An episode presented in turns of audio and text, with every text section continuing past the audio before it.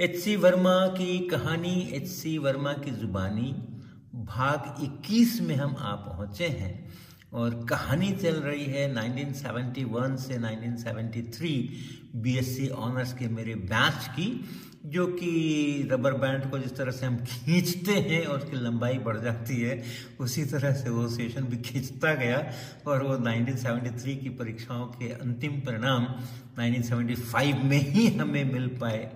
प्रारंभ के अंदर में। तो उस पूरे दौरान संपूर्ण क्रांति आंदोलन भी चला, उसके अंदर में भी भागीदारी रही और बहुत सारा पढ़ने का भी समय मिला, बहुत सारा पढ़ा भी हमने और परीक्षा की तैयारी भी हमने की। यानी हमने पढ़ाई भी की और परीक्षा की तैयारी भी की। ये सिलसिला बहुत पुराना है कि पढ़ाई और परीक्षा की तैयारी, ये दोनों अलग अलग चीज़ें हैं। आप बहुत अच्छा पढ़ रहे हो, बहुत अच्छा सीख रहे हो, अपनी क्षमताओं का विकास कर रहे हो तो ज़रूरी नहीं है कि आप परीक्षाओं में अच्छा करें। और अगर इसी तरह से अगर परीक्षाओं में अच्छा आप कर रहे हैं, आपने किया है तो ये ज़रूरी नहीं है कि आपने बहुत अच्छी पढ़ाई की होगी। लेकिन दोनों अगर हो जाए, खूब अच्छी पढ़ाई भी हो जाए और खूब अच्छी परीक्षा की तैयारी भी हो जाए तो फिर कहना ही क्या है? तो मेरा सौभाग्य यही रहा कि मुझे ये दोनों ही चीज़ें करने का पर्याप्त अवसर मिला बीएससी ऑनर्स के अंदर में और मैंने उस अवसर का पूरा पूरा फ़ायदा भी उठाया। परीक्षा की तैयारियाँ दो प्रकार की मैं आपको कहूँगा। एक तो जो सैद्धांतिक, जो थेरिटिकल चार पेपर्स हमारे हुआ करते थे, उनकी तैयारी और फिर जो लैब्स हुआ करते थे, दो पेपर हमारे लैब्स के होते थे, यानी 200 नंबर हमारे एक्सपेरिमेंट से आने थे और 400 नंबर हमारे थ्योरी से आने थे। तो दोनों की तैयारी की अलग अलग और उसकी योजना और उसका कार्यान्वयन, ये मैंने उस समय में किया। तो जो चार थ्योरी के पेपर्स थे, उसके लिए तो पटना विश्वविद्यालय के फिजिक्स ऑनर्स में पिछले सालों के प्रश्न पत्र जमा करना, ये उसका पहला चरण था। और आसान था आसान था, मुश्किल कुछ भी नहीं था, क्योंकि हमारे बैच के जितने विद्यार्थी थे वो सब इसके पीछे पड़े हुए थे और सीनियर्स ने भी हमारे से जो सीनियर क्लास में थे, एक साल आगे वाली क्लास में, उन्होंने भी यही सब धंधे किए हुए थे। तो उनमें से जो लोग अच्छे अच्छे लोग थे, जिनके अच्छे अच्छे रिजल्ट्स हुए थे, उनको ढूंढ डांड करके और उनसे ले करके और हमारे पूरे बैच के पास ही वो सारे पुराने प्रश्न पत्र थे। तो एक प्रश्न पत्र के अंदर में जो चार पेपर हमारे हुआ करते थे तो प्रत्येक पेपर में हमारे को छह सवालों के उत्तर देने होते थे। और शायद आठ सवाल आते थे जिनमें किन किन्हीं छह का उत्तर देना है, इस प्रकार का कुछ हुआ करता था। तो हर साल के प्रश्न पत्र उठा करके और जो प्रश्न आए हैं, उनको हम लिखते चले गए। और कहीं कोई डुप्लीकेशन हुआ तो फिर उसको दोबारा नहीं लिखा। वही सवाल अगर दो बार या तीन बार मिल गया तो वो एक ही बार लिखा जाएगा।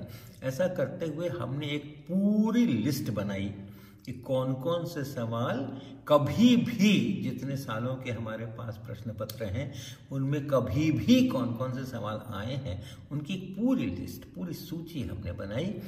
और मज़े की बात ये हुई कि ये पूरी सूची पंद्रह, सोलह, सत्रह, कितने सालों के पेपर हमने इकट्ठा किए थे, लेकिन इस पूरी सूची में प्रत्येक पेपर में किसी में 22 प्रश्न, किसी में 23 प्रश्न या 24 प्रश्न ऐसे ही बने। उन्हीं 24 प्रश्नों में से हर वर्ष प्रश्न पत्र बना करते थे और कभी ये वाला सवाल, कभी वो वाला सवाल, आठ सवाल उनको उठाने हैं तो उसी चौबीस में से वो आठ उठा उठते रहे हैं। तो ये वहाँ पे एक दृश्य था।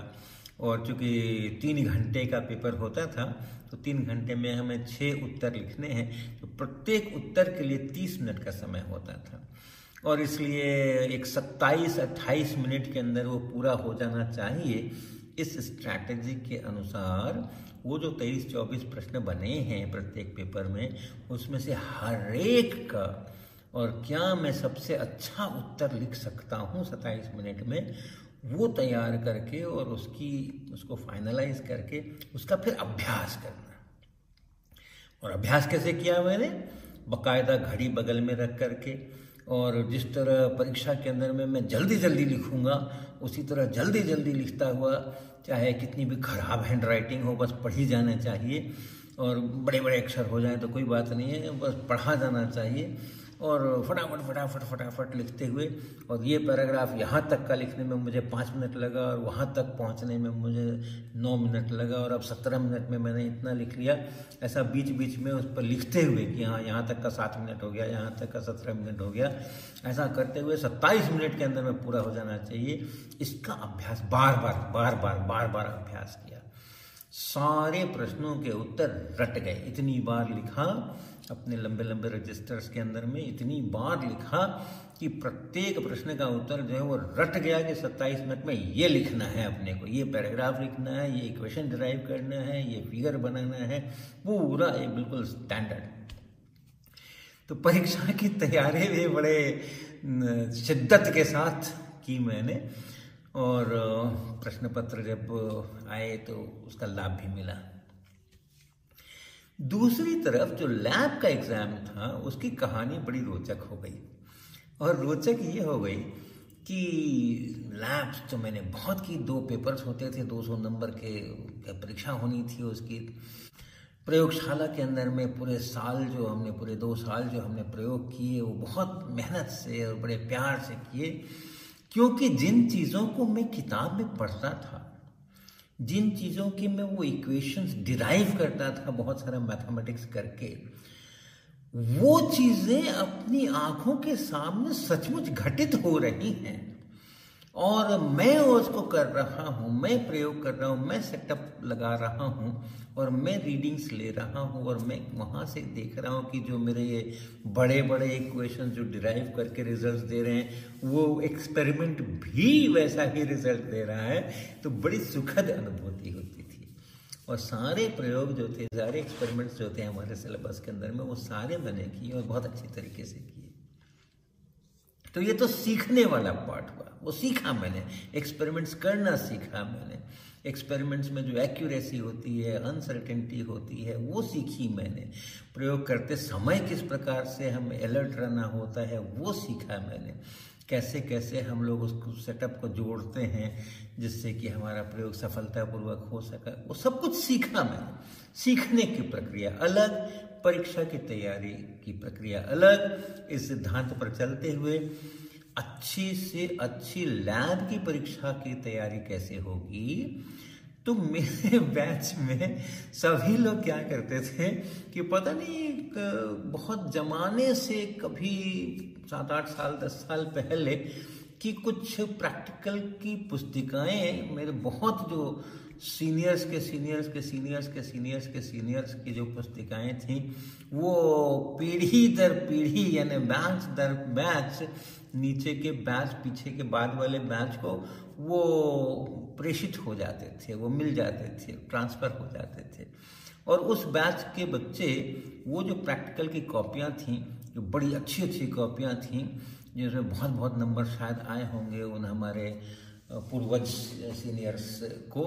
तो वो डेटा और वो उसमें जो कुछ भी टेबल्स और जो ग्राफ और जिस प्रकार के थे ठीक ठीक वही वही उस एक्सपेरिमेंट के लिए उतार लेना अपने कॉपी के अंदर में और फिर उसको सबमिट करना, ये वहाँ पर पटना विश्वविद्यालय के अंदर में चला करता था। और वो जो मूल पांडुलिपि थी, वो तो शायद कम ही लोगों के हाथ लगती थी, लेकिन हाँ उनसे जो जो दूसरा प्रोटोटाइप तैयार हुआ, अगले बैच वालों ने या जूनियर्स ने जो उससे कापियाँ बनाई, वो फिर आगे स्टैंडर्ड के रूप में कि हाँ ये वहाँ से उतारी हुई है तो ये भी उतनी अच्छी है, उसी की कॉपी है तो वो फिर अपने आगे के बैच में उस तरह की भी कापियाँ आ गई। और फिर वो भी कहीं पर अगर नहीं मिली किसी को तो जो तीसरी पीढ़ी की कॉपी है, चौथी पीढ़ी की कॉपी है, वो मिल गई। तो लेकिन कुछ ना कुछ ये कह के कि हाँ ये बड़ी अच्छी कॉपी है और यार ऐसा लिखोगे तो बहुत सारे नंबर मिलेंगे। वो पूरे बैच में चलता था और वो बेईमानी मैंने भी कर ली। मुझे भी कॉपियाँ मिल गई वो।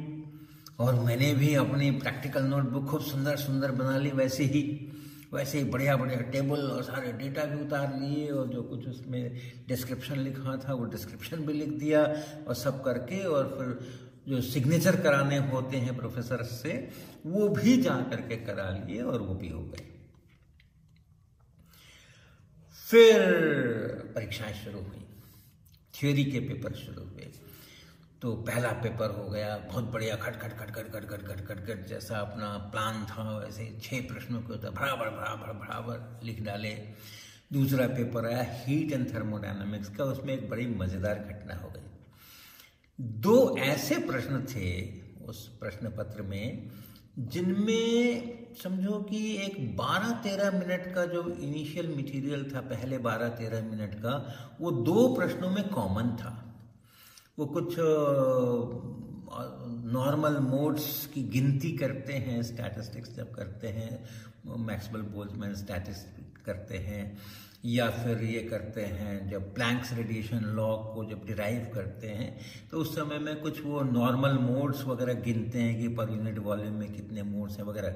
तो वो जो था, वो दो प्रश्नों में वो पार्ट कॉमन मिल गया। हम ऐसे दो प्रश्न आ गए कि उसमें वो बारह मिनट का पार्ट कॉमन ही था।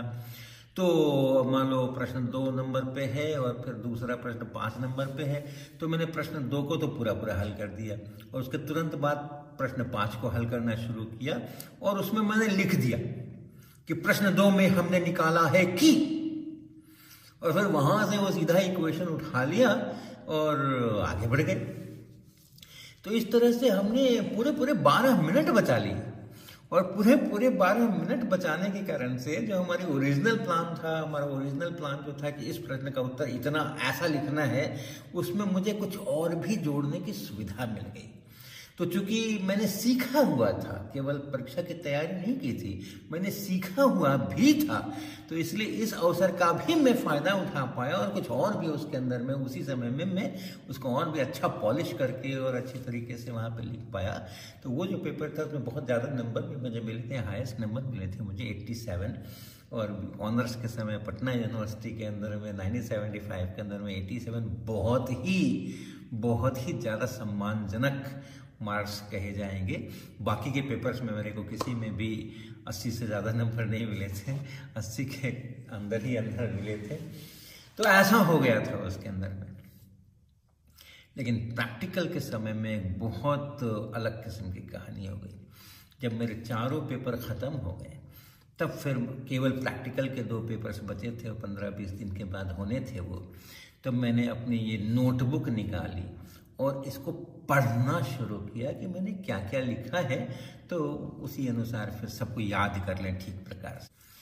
और वो जब मैंने उस नोटबुक को अपनी लिखी हुई नोटबुक को, प्रैक्टिकल नोटबुक को पढ़ा, तब मैंने देखा कि उसमें जो डेटा लिखे हुए हैं, वो तो बहुत सारे एक्सपेरिमेंट्स के डेटा एकदम गलत लिखे हुए हैं। देखकर ही समझ में आया कि नहीं नहीं, ये तो डेटा है ही नहीं है तो सही डेटा हो ही नहीं सकता ये तो गलत डेटा है इसमें टेबल्स के अंदर में लिखे हुए। और ऐसा एक दो में नहीं, कई सारे प्रयोगों के अंदर में वैसा है। तो समझ में आया कि किस प्रकार हम लोग नकल भी करते हैं तो थोड़ा सा भी अकल का इस्तेमाल नहीं करते हैं, और इसलिए पूरी तरह से वो शक्ल बिगड़ जाती है। और हमारे परीक्षक भी नहीं देखते हैं, वो भी बस कॉपी जमा हो गई और देख लिया कि हाँ प्रोफेसर के सिग्नेचर हैं पास हो गया वो और आगे बढ़ गए, उसमें भी उन्होंने मार्क्स दे दिए, अच्छे अच्छे अच्छे अच्छे टेबल बनी हुई है, लाल, पीले, नीले, स्याही लगी हुई है, सुंदर सुंदर। तो वो ढेर सारे नंबर उसके अंदर में मिल गए और ये परंपरा जो है सो आगे चलती जा रही है। ये देख करके तो मैं बिल्कुल अवाक रह गया कि ये कैसी कॉपी मैंने लिखी है और कैसे मेरे प्रोफेसर ने इसके ऊपर दस्तखत किए हैं। और उसके बाद मैंने क्या किया? ये भाग 22 में बताऊँगा।